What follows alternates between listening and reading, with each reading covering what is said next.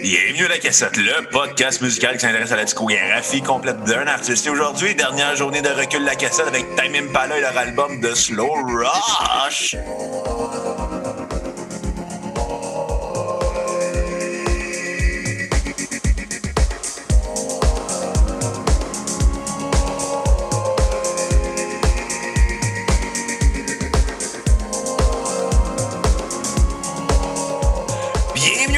Mon nom est Bruno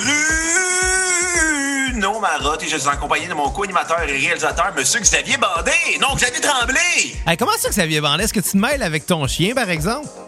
Euh, écoute, euh, mon chien en ce moment essaie de m'attaquer parce que mes poches ont clairement eu euh, de la bouffe de chien dedans quand je l'ai sorti dehors. Fait que là, il essaie de manger mes poches. Et non ma poche. T'as l'air de dire que tu mets la bouffe à chien dans tes poches? Ben, j'y mets des gâteries quand je le sors dehors là, pour lui faire faire ses besoins. Là, puis là, il essaie de, il essaie de m'attaquer en ce moment. Semble que j'imagine Bruno. Ah ouais, ah ouais, le chien, allez, fais ton caca, m'a donné une gâterie. mais bon, écoute, un Bruno, bon j'aurais le goût de te demander comment ça va aujourd'hui, mais là, euh, après tout ça, je pense que je vais juste te demander qu'est-ce que t'as passé de l'album de T'es même pas là, qu'on en finisse. Ben non, Ah, c'est vrai, c'est la blague. dernière journée de recul de la cassette aujourd'hui. Ouais, euh, 11 jours de recul de la cassette. Comment t'as trouvé ça, toi? Euh, le début a été pénible. Non, non, mais je te parle pas de, de- de- de- des albums en général. Je te parle de l'expérience de faire euh, 11 jours de recul de la cassette. Ben moi, j'aime ça, mais à un moment donné, je me rends compte que euh, rendu au septième épisode, j'ai plus rien à dire. hey, on a enregistré ça vite en maudit. là. C'était quasiment au jour le jour. Mais tu sais, je t'avouerais que ça m'a fait une belle compagnie. euh, on- on- en temps normal, on se parle pas tous les jours nécessairement. Fait que là, là, là, de se donner cette expérience-là d'enregistrer jour après jour, ça m'a permis euh, ben, au moins de pas me sentir trop seul. Ben non, écoute, euh, sinon t'aurais écouté la tune de Garou. Non, non, non, ça, ça, c'est- non, c'est- non, on passons à autre chose. Parle de ça. Comment ça va, Bruno? Mon chien est en train de m'attaquer, là, en ce moment. Fait que je te laisse parler deux minutes. Vas-y, garde-toi ma bon, mais évidemment, pendant que Bruno est en train de se faire attaquer par son chien, hein, on risque de se faire mordre et devenir lui-même un chien garou. Euh, oui, c'est une référence au euh, gag plate que Bruno avait fait sur Garou, euh, en effet. Eh ben, aujourd'hui, on parle de Tame Impala, puis c'est pas la première fois qu'on a parlé euh, de Tame Impala. Euh, évidemment, c'est un peu le concept qu'on s'est donné pour Recul la cassette à chaque année, de revenir sur les sorties de l'année des albums, euh, ben, en fait, des artistes qu'on euh, avait déjà critiqués à la cassette.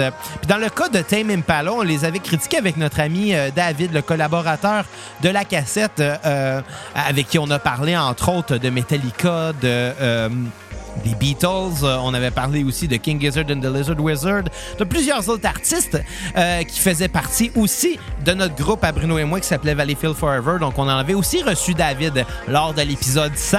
Euh, eh bien aujourd'hui, euh, ben, c'est ça, on fait un retour. On avait parlé de Tim Impala à l'épisode 77 de la cassette, épisode qui s'intitulait 800 pièces pour une Impala.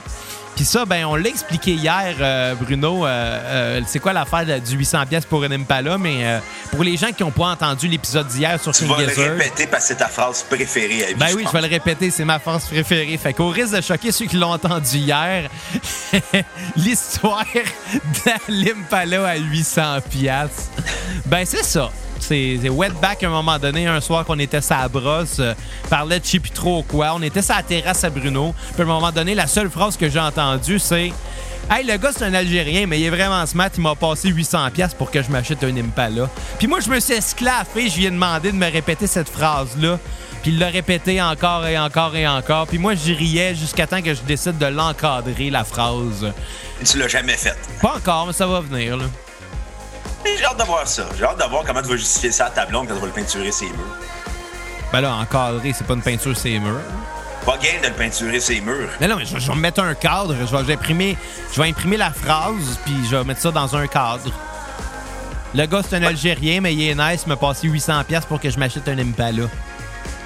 Il n'y a, jamais personne autre que ben, Wetback puis moi qui l'a dit, cette phrase-là. Puis probablement, je l'ai dit plus souvent que lui. Ouais, probablement, parce que t'aimes beaucoup trop la répéter. Ouais, probablement que dans son cas, c'était anecdotique, là, puis pour la majorité des gens, ça l'est, mais moi, je trouve ça drôle comme phrase. Le gars m'a passé 800$ piastres pour que je m'achète un Impala. Pas game de te trouver un ami algérien pour faire ça avec. Je vais demander qu'il me passe 800$ pour que je m'achète un Impala. Mais bon, aujourd'hui, on parle de Tame Impala et de leur album de Slow Rush, album qui est sorti cette année. Euh, en tout cas, c'est. Le 14 février en plus. Ah, ben ça fait très Saint-Valentin, ça. Hein? Ben ouais, Tame Impala puis la romance, la même affaire. Avoir su, j'aurais écouté ça euh, cette journée-là. Tu vois comment que on, on vit dans une bulle en dehors du temps musicalement parlant, en, animant ce podcast-là, parce qu'on se tient pas tant que ça au courant des nouvelles sorties. Là. On se tient juste au courant quand c'est au mois de novembre, en faisant tabarnak, on a 12-10 cette année. Écoutez, puis Chris, il y a du corn là-dedans. Ouais, genre. Mais là, cette année, il n'y avait pas de corn au moins. Ouais, une bonne chose. L'année passée, il y avait du corn. Ouais, malheureusement. Puis probablement l'année prochaine, il va y avoir du corn parce que on s'attend à ce que le recul de la cassette 2021 soit euh, le plus gros recul de la cassette en carrière. Euh, ouais, d'après moi, ça va être ça. Malgré qu'on prend pour acquis que les artistes qui ont eu beaucoup de temps libre cette année ont composé beaucoup, et euh, donc euh, devrait en théorie nous sortir des albums en 2021, mais en même temps, on sait toujours pas quand est-ce que ça va finir cette histoire de pandémie là. Fait que ça veut pas dire que ça va être pour 2021 non plus toutes les sorties d'albums, puis il y a bien des bandes qui ont pris du temps off avec leur famille à la place là. Ouais, mais là, le vaccin est arrivé, il y a des bonnes nouvelles. On va espérer que tout fonctionne comme du monde. Ouais, mais. En tout cas, tout ça, c'est très théorique, là. Ouais, ouais gardons espoir. Comme disait Paul Pougon, l'espoir, ça garde en vie. Ouais, mais quand je vois certains commentaires de gens sur les réseaux sociaux, c'est difficile de garder espoir. Là, là-dessus, il y a des claques en arrière de la tête qui se perdent. Ouais, des petites tapes sur le chapeau. ouais. J'aime ça, cette joke-là, moi. C'est dans une tonne de François Pérusse. des petites tapes sur le chapeau. Je trouve ça drôle, moi. Ouais, comme le monde qui ont chialé sur l'album de Pérusse parce qu'il était juste numérique. Là. Ouais, il mérite peut-être une petite tape sur le chapeau. C'est comme le dos vient de sortir un album en temps de pandémie. C'est tout est compliqué, mais hey, pas mon album physique, c'est un vrai scandale. Ah ouais, le monde chiale pour. D'ailleurs, il y a l'humoriste Corinne Côté qui a répliqué à ça, hein de ah façon très intelligente. Elle, elle, a fait un cours sur comment avoir une version physique de l'album du peuple tombe 11 de François Pérusse. Puis euh, sa solution, c'est de pogner une tranche de pain avec un, un, euh, un euh, voyons, c'est un compas pour faire un cercle dedans puis là, tu l'aplatis bien, bien, bien, bien, bien dur. Tu sacs ça dans, dans, le toaster. Une fois que c'est bien dur, tu, euh, tu mets ça dans un lecteur CD. Puis pendant ce temps-là, tu downloads l'album du Peuple Tombe 11 euh, sur Internet. Puis tu payes sur Play ces deux machines en même temps. Tu vois qu'il y a du monde dans la vie qui ont vraiment besoin de se faire prendre par la main et de se faire expliquer des affaires de base. Ouais. Mais ça, les gens qui nous écoutent le comprennent parce que s'ils savent c'est quoi un podcast puis qu'ils ont réussi à trouver comment nous écouter, c'est quand quelque part ils sont capables d'aller écouter un album numériquement. Puis ça, ça les tuera pas, là. Non, mais il y a du monde pour qui ils ont besoin de l'exprimer qui sont pas contents. Ouais. Non, ouais, absolument. Puis François Pérusse l'a expliqué qu'il a fait de l'album, puis il l'a sorti, euh, il voulait le sortir pour 2020, puis finalement, il a fait comme, ben, c'est juste trop tôt dans les délais. De, de ouais, ben, je pense qu'il disait que même pas une semaine avant la sortie, il l'avait pas fini, genre. C'est ça, là. Fait que, tu sais, à un moment donné, là, regarde, vous avez un disque, là, fermez vos gueules, calice, les chialeux. Ben, il fait un disque, il est généreux, puis le monde trouve le moyen de chialer en le mettant numérique, c'est juste moins cher. là. C'est ça, que les gens comprennent pas, c'est que le plastique là, du CD, il coûte de quoi, là? Pas nécessairement en matériaux. Oui, oui, il y a un coût en matériaux pour le faire, mais en temps, je veux dire, c'est pas toutes des machines qui font ça. Il y a un employé dans une usine, OK, qui pogne chaque CD un à un, puis qui écrit dans des pochettes, puis qui est shrink wrap, là. Fait quelque part, là, tout ça, c'est de l'argent qui est dépensé ton CD, si tu veux vraiment passer au travers de tout ce processus-là, parce que c'est vraiment important de l'avoir en, plastique et non en, numérique, là. Mais si tu fais absolument ça, ben ton CD va te coûter 20$, pas 11$. Ouais. Puis, euh, si tu sors en magasin, tu as des chances de pogner la COVID en plus. Ouais, puis si tu le sors dans le magasin, le, le, le, le gars de chez Archambault, il se pogne une cote. Le gars de chez euh, Sunrise, il se pogne une cote. Le gars de chez Le gars d'HMV s'en pogne plus parce qu'il n'existe plus. Non, c'est ça. Lui, il est achevé. Oh! Ouais. Bon, hey, on parle-tu de Tame Impala parce que c'est un peu pour ça qu'on est là aujourd'hui? Ouais, euh, l'album que je décrirais comme étant l'enfant spirituel de Sid Barrett et des Bee Gees. Ouais, ouais, c'est une, belle comparaison, euh, mais plus cochon. Ouais. C'est cochon, je trouve. Sid Barrett, c'était juste fou, puis euh, les Bee Gees, c'était. C'était c'était sage. Ouais. Ben, Sid Barrett, on s'entend. Schizophrène, il consomme de la coke puis des hallucinogènes. C'est jamais un bon mélange. tu sais, t'as des chances de te faire poignarder. Je dis ça de même. C'est comme pas une bonne idée, tu sais. Déjà, en partant, non. les hallucinogènes, ça peut te fucker un homme, mais si le gars, il est déjà fucké avant, là. Je le Bonne recommande chance. pas. Je le recommande pas. Mais bon, je suis qui, moi, pour juger? Xavier Bandé. C'est ça. Mais euh, The Slow Rush, euh, un album euh, un peu dance, un peu. euh, Il y a un petit côté disco dedans C'est très disco comme qui est disque, très intéressant. Mais c'est ça, c'est l'union des deux qui est cool. C'est l'union de deux genres musicaux qui ne fonctionnent pas ensemble et qui, au final, fonctionnent très En bien. fait, qui fonctionne très bien, mais qu'on penserait pas. Ben, tu en même temps, le, le psychédélique, c'est vraiment une musique qui parle à la tête, tandis que le disco, c'était une musique qui parlait au corps. Parce que, tu sais, au nombre de Saturday Night Fever, je pense que c'est l'exemple, le film parfait pour décrire c'était quoi le disco, là. Ouais. C'est de la danse, de la danse, c'est John Travolta, ou un peu homo-érotique. Ouais, mais tu sais, ça, c'est. On s'entend, il y aura toujours une éternelle guerre euh, euh, disco rock'n'roll. euh, Puis euh, rares ont été les groupes qui ont bien jumelé le tout. Euh, les Rolling Stones l'ont bien fait avec leur album Some Girls. Kiss le, le fait. Mais Kiss, c'est plate, fait que... Je m'en allais dire Kiss, puis là, Kiss, là, là, ils l'ont fait, ouais. tu sais. Mais même là, dans le cas de Kiss, je trouve, je trouve que c'était quand même plus rock que disco, là. Ouais, mais tu sais, ils ont fait leur balade qui était I was made for Oh oui, je sais. you, baby. Mais ça restait quand même beaucoup plus rock, là. Wow, Là, on arrive avec Tim Impala. Non, on a vraiment l'impression qu'on baigne dans les deux côtés en même temps. Puis, tu sais, t'es comme pris dans. Gardons l'expression on baigne. Imagine, t'es en train de te baigner dans Ah, le- dans l'océan. T'es en train de se baigner dans l'océan, là, puis là, t'as comme deux courants qui se rencontrent d'un coup. Puis là, on baigne dans les deux directions en même temps. C'est fucké, mais c'est le fun. Tu te laisses entraîner, t'as pas le choix. Faut pas que tu essaies de te battre contre ça parce que tu vas te faire ramasser par une vague. Mais tu te laisses emporter, puis c'est agréable. Ouais, puis tu sais, au pire, tu vas mourir dans le siphon. Ouais, mais ça, c'est vraiment le pire qui peut arriver. Ah ouais, puis tu sais, mourir, on s'entend, là, après, là, il y a la vie après la mort, l'éternité, le Ouais, ça, bouddhisme, ça, je le sais pas, vaudou. Non, c'est pas vrai, je dis n'importe quoi. Mourrez pas, les jeunes, on veut garder nos downloads. Calice! tout, tout pour que les gens écoutent la cassette. Mourrez pas.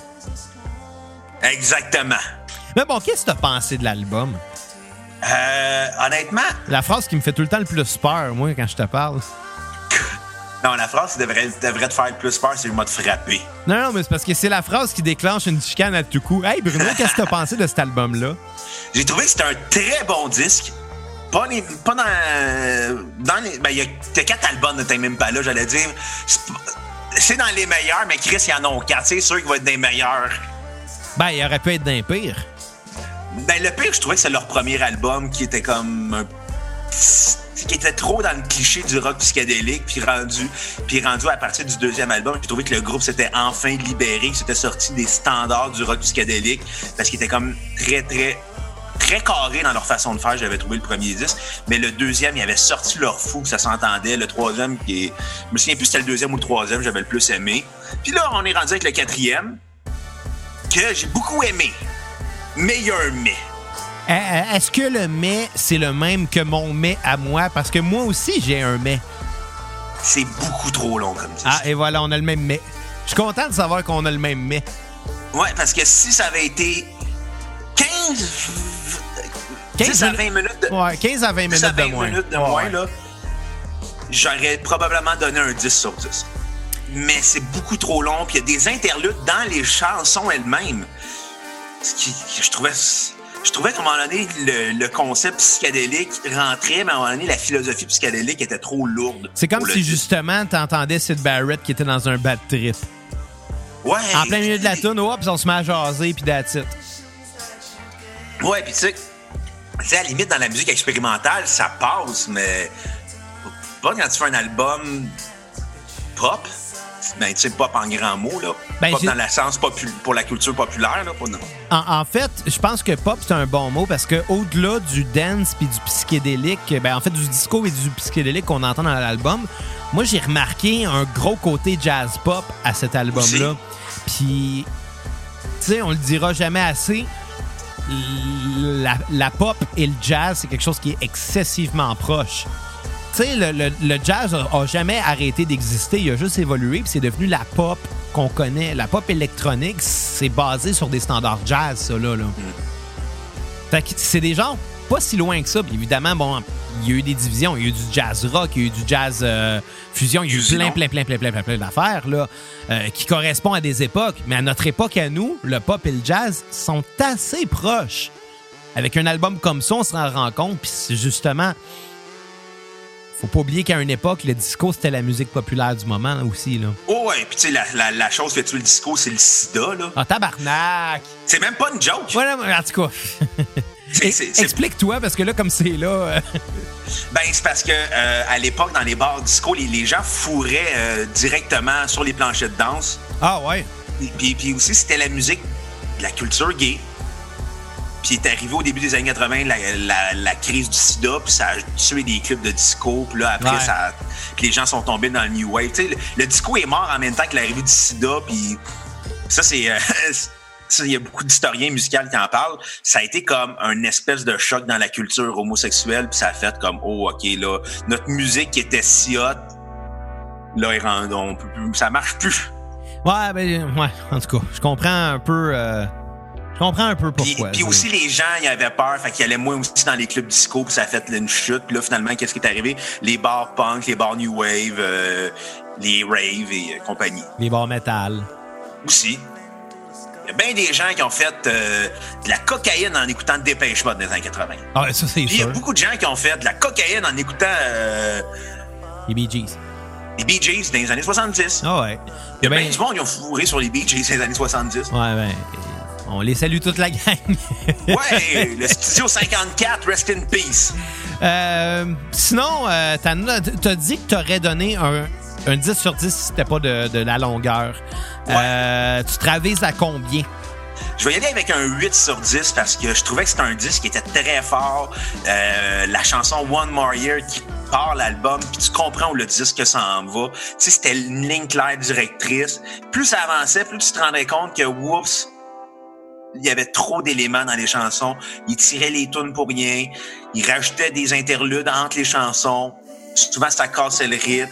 Souvent, la tune, oups, on a un moment, on parle, moment de silence. Puis là, on repart dans, la vibe disco de la tune. Ce qui tuait, euh, un peu l'élément. Mais malgré tout, les tunes étaient super fortes, catchy, accrocheuses. Et, ben, j'en ai gardé que du bon, un bon souvenir, à part le fait que je me disais, ah, ben, cette tune elle dure un peu longtemps, un peu trop, un peu trop, mais elle est bonne, mais trop longtemps. Là, on dirait ce qu'on ça fait quand même 20 minutes qu'on jase en ce moment, puis on est seulement rendu à la quatrième tune. Euh, dans certains cas, c'est pas ça qui me dérangerait, tu sais, sauf qu'on s'entend que euh, c'est pas non plus du Pink Floyd qu'on est en train d'écouter, là, tu sais. Non, c'est ça. Puis c'est correct, tu sais, je pense que si on veut mettre une ambiance, si on veut pas écouter ça en écoute active, c'est pas si pire, tu sais. euh, Tu, peux être en train de faire n'importe quoi en écoutant ça, ça passe en fond. Oui. Tout dépend de son contexte finalement, mais reste que c'est un album qui s'étire. Euh, ta tourne sur repeat. Ben, One More Year, la, la première chanson qui ouvre l'album, euh, je pense que ça donnait le ton à- au disque et euh, ça donnait aussi l'idée que Time Impala allait, euh, allait aller loin sur ce disque-là, qu'il allait pas refaire les mêmes disques. Et ça, j'ai été content qu'ils n'ont pas, re- refait un album de rock psychédélique classique comme, euh, comme leurs prédécesseurs. Ils ont décidé d'aller complètement ailleurs et euh, je pense que c'est tout au mérite de Kevin Parker, euh, l'auteur, compositeur, interprète et réalisateur du groupe. Est-ce que tu as une ma- à skipper? Ouais, euh. Euh, Deeper. C'est comme la chanson qui avait des interludes dans sa propre chanson. Qui joue en ce moment d'ailleurs. J'ai comme catché après cette tune-là, fait OK, il va y avoir des expérimentations dans les chansons. Et oui, il y en avait beaucoup. Et ce qui n'était pas nécessaire parce que je trouvais que ça, coupe, ça cachait le mot de la- de l'album. Ouais, ouais. Je, je pense que c'est rare, là, mais aujourd'hui, on a à peu près la même opinion de l'album. Puis ça, ça me fait rire parce que il y aura pas de débat. Non. Il y en aura pas. Ben, il va contre, peut-être en avoir un à la fin. Par contre, je vais aller compléter ce que tu as dit avec euh, un- une belle remarque sur les effets. Euh, les effets sont vraiment maîtrisés. Puis quand je parle d'effets, je parle vraiment des effets de son. Là. Je parle pas de, de, de, des effets de, la modulation. Ouais, ben c'est ça, exactement. Tu sais, dans la première chanson que tu as mentionnée, One More Year, qui est aussi ma chanson sur repeat, ça l'ouvre fort en démontrant à quel point les effets vont prendre de la, place sur cet album-là. Euh, tu as des euh, mélodies vocales improvisées. Euh, pas, pas improvisées, excuse-moi. Des mélodies vocales harmonisées. Je mets, les deux termes qui veulent pas dire du tout la même affaire. T'as des harmonies là, de trois voix bien agencées, bien enregistrées, très, très, très, très, très tête sur le pitch, mais qui vont aller dynamiser en rajoutant ces effets-là, ces modulations-là. On entend du phaser, du tremolo en même temps. Puis, tu sais, du phaser, là, on pourrait décrire ça comme... Une vague. Une vague. Je pense que c'est vraiment la meilleure manière de le décrire. Tu sais, un effet qui fait... Je sais pas si vous comprenez, là. En tout cas, moi, moi, je comprends.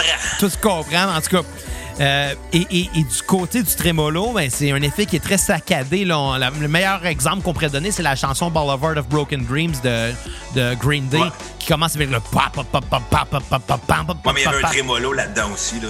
Ouais, ben c'est ça que je viens de dire, le trémolo. OK. OK, je pensais que tu parlais du phaser. Non, non, non, non. Parce que c'est un mix de phaser et de trémolo. Euh. le phaser embarque à la fin. À la fin de la, de la chanson. En tout cas, mais peu importe, dans la chanson de Tim Impala, on a les deux, en même temps sur les voix et non sur une guitare, mais sur l'ensemble des voix qui sont harmonisées. Puis ça, c'est super intéressant. Ça va dynamiser quelque chose qui est seulement harmonisé d'habitude. Puis mm. le trémolo, là, euh, c'est un effet qu'on peut régler à une vitesse qu'on veut. Puis dans ce cas-là, c'est parfaitement synchronisé avec le tempo de la musique. Ça donne un effet qui est rythmique, qui est quasi instrumental à un arrangement de voix. C'est vraiment hot comment ils ont fait ça. Là. Euh, puis ça donne le ton de l'album au complet. Fait que tant mieux, ça l'ouvre très fort. C'est pour ça que c'est ma tune sur repeat aussi. Euh, excellent album, beaucoup trop long. Euh, je vais donner un 7.5 sur 10. Ma tune à skipper, ça va être Borderline. Tant mieux. Bon, euh, là, on est rendu au bilan ouais, de recul la cassette 2011. 2011, 2011. on est en 2011, Bruno. Honnêtement, je souhaite qu'on soit en 2011 cette année. là. J'ai hâte pas que j'ai envie d'avoir 19 ans, mais juste envie. T'avais l'air de quoi, toi, ta vie en 2011? Euh, je la passais avec toi. ah ouais? Ben ouais, c'est Ah oui, c'est vrai. On buvait beaucoup. On buvait beaucoup. Ouais. Moi, en 2011, si je venais de finir le cégep en musique, je savais pas ce que j'allais faire avec ça. J'avais aucune idée qu'un jour, ça allait être un podcast qui parle de musique. Puis je buvais beaucoup. On buvait beaucoup. Ça faisait pas longtemps que j'étais avec ma blonde en plus. Oh. Ouais. La vie est, drôle. Ça va vite, hein? Ah, ça va vite, 2011. Mais là, on est en 2020, l'année finie. 2021 bientôt. Puis, Un nouveau euh, vaccin, on va espérer que tout marche, que la vie pas, à la normale, parce que ça ne viendra jamais à la normale. Là. Ben, ça, va être une nouvelle normale, mais tu sais, je veux dire, un moment donné, là. Ah, les, gens sont passés à d'autres choses après la Deuxième Guerre mondiale. Ouais, c'est ça. À un moment donné, il va falloir réapprendre à vivre, ça, c'est certain. Euh, mais mais tu sais, je trouve que malgré tout, on s'en sort bien.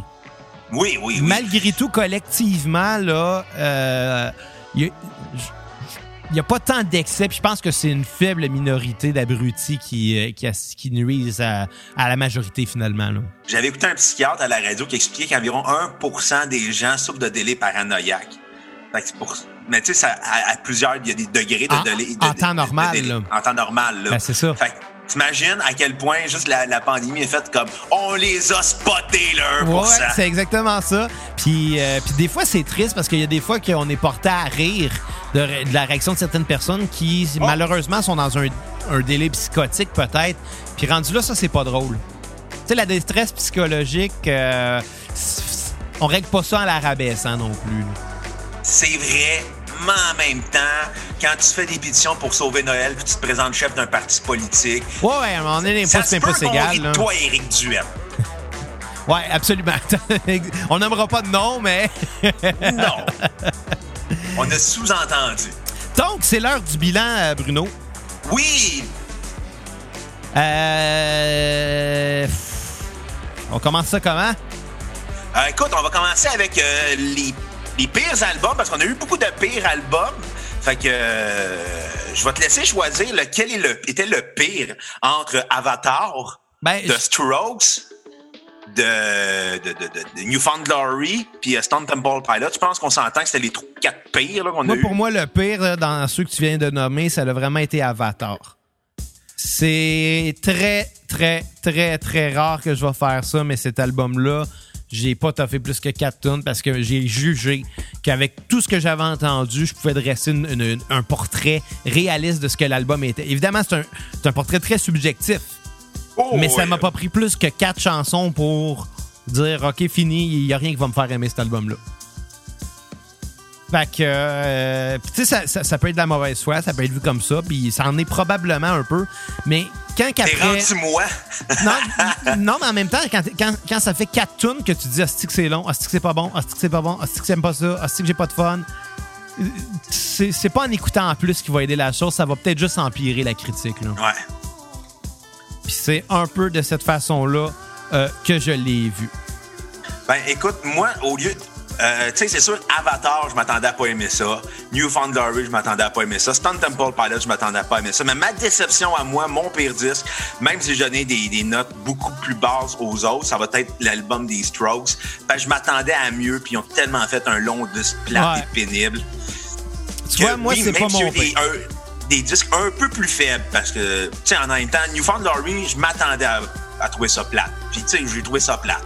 Ouais, mais là, tu prouves que tu prouves que ce que je dis depuis des années, c'est vrai que tu bases tes notes en fonction de ton attente, de, tes attentes.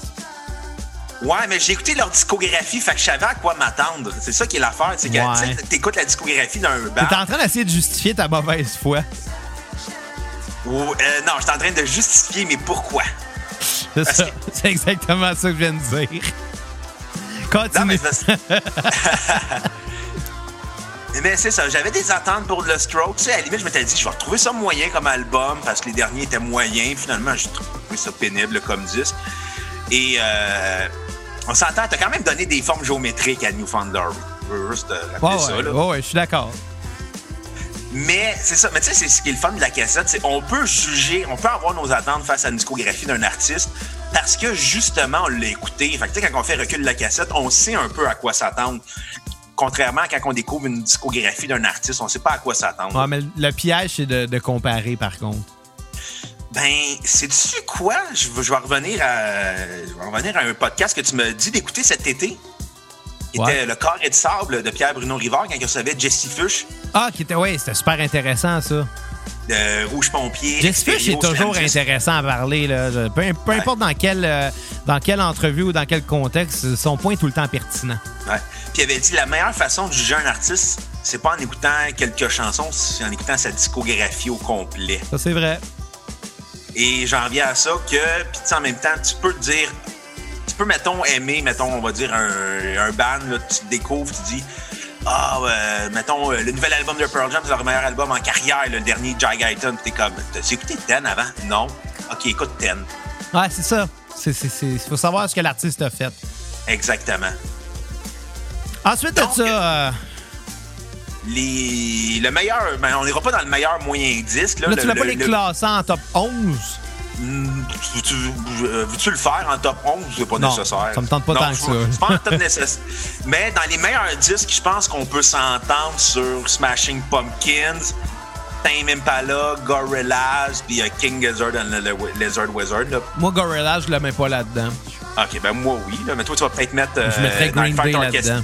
OK, je pensais à la Night Fight Orchestra. Non, honnêtement, moi, Green Day, je me suis un peu réconcilié avec eux avec cet album-là. Évidemment, c'est à prendre avec des pincettes. Là, c'est loin d'être un chef-d'œuvre. C'est juste un album qui est acceptable euh, puis qui est même intéressant après une longue série d'albums inintéressants et même euh, très mauvais. Fait que euh, ça a été une petite réconciliation. En fait, je pense que mon Green Day cette année, c'est ton Smashing Pumpkin cette année. Ah, fait que tu vois, ton album de l'année, c'est Green Day? Non, non, pas, je dirais pas jusqu'à dire ça, mais ce que je veux dire, c'est que ça a été une réconciliation. Comme toi, euh, Smashing Pumpkins, l'album a été une réconciliation. Parce que j'ai apprécié le nouvel album de Smashing Pumpkins, mais moi, j'étais pas un fan avant la cassette. Fait que j'ai pas le même rapport avec leur discographie. Puis moi, tu sais, j'ai apprécié le dernier album, mais je m'en fous un peu du dernier album. Tandis que Green Day, j'étais habitué d'être déçu avec eux parce que j'ai beaucoup aimé beaucoup de leurs albums. Puis là, ben, euh, tu sais, je m'excuse, mais avec Green Day, depuis des années, tout ce qu'ils ont fait, c'était des déceptions. Puis ce nouvel album-là, euh, The Father of All Motherfuckers, il y avait une vibe qui, que je trouvais intéressante, que je trouvais cool, puis que je trouvais aussi euh, le fun. Fait que, euh, non, mais. Mon album de l'année dans ceux qu'on a critiqué, je pense que je vais y aller avec l'album KG de King Gizzard, en fait. Hmm. Ouais. Je pense que je vais y aller avec ça. Ah ben.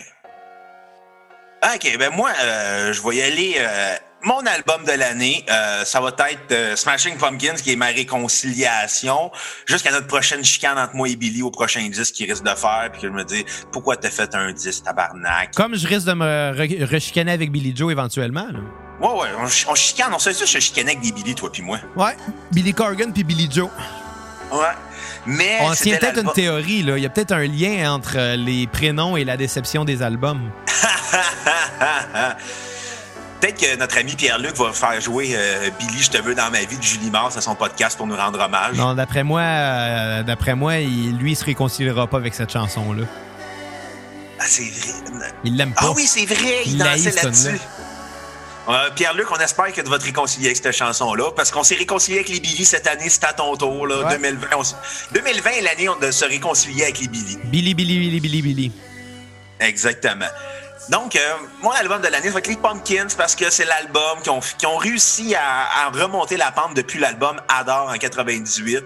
Euh, c'est un album qui est New Wave, bien pensé, bien produit, euh, bien catchy, parce que ça faisait longtemps que Billy et Corgan n'avaient pas fait des tunes catchy puis accrocheuses. Et euh, même si son album, un des albums les plus longs en carrière qu'il a fait, ça reste quand même un de ses tours de force, qui est assez rare depuis l'an 2000. C'est sûr et certain que, tu sais, il faut considérer Gorillaz dans les meilleurs, euh, Tame Impala, King Gizzard. Puis dans les moyens, ben Pearl Jam puis euh, Green Day, euh, je pense.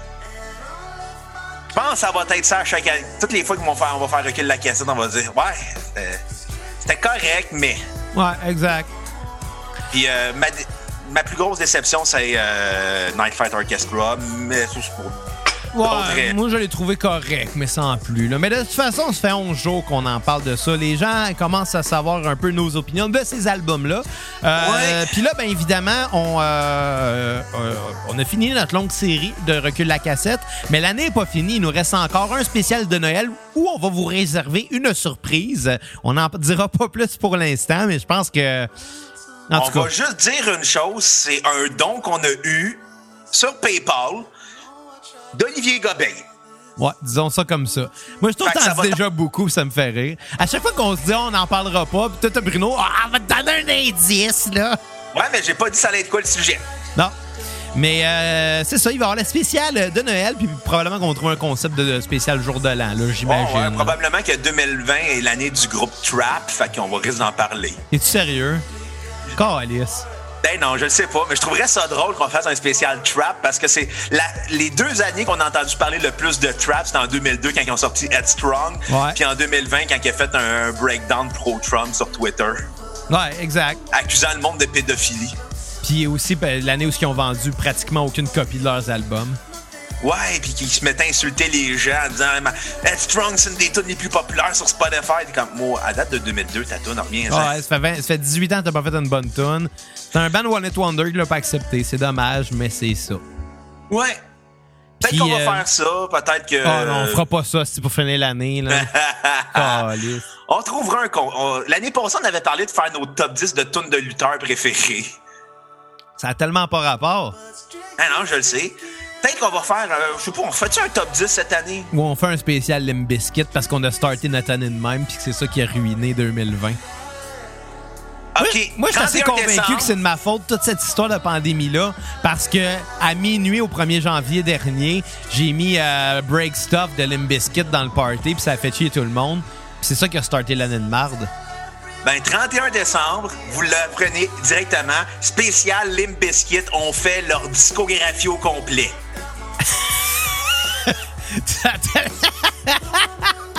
ok, Jean-Marc, mon Jean-Marc. Ça veut dire que le 25 décembre, on va falloir écouter des disques de Limp Bizkit. Yes, Imagine t'écoutes My Way à Noël. Ah, c'est que ça va être beau. OK, ouais. 31 décembre 2020, on finit l'année en beauté avec Limp Bizkit. Puis inquiétez-vous pas, on va faire vos dons entre-temps. Là, on va setter ça pour, euh, au courant de la semaine, la semaine suivante. Vous allez avoir vos épisodes là, pour ceux qui ont Ça, donné. ça s'en vient bientôt. Et euh, ben c'est ça, Bruno. euh, on va se laisser sur la dernière chanson, Lost in Yesterday.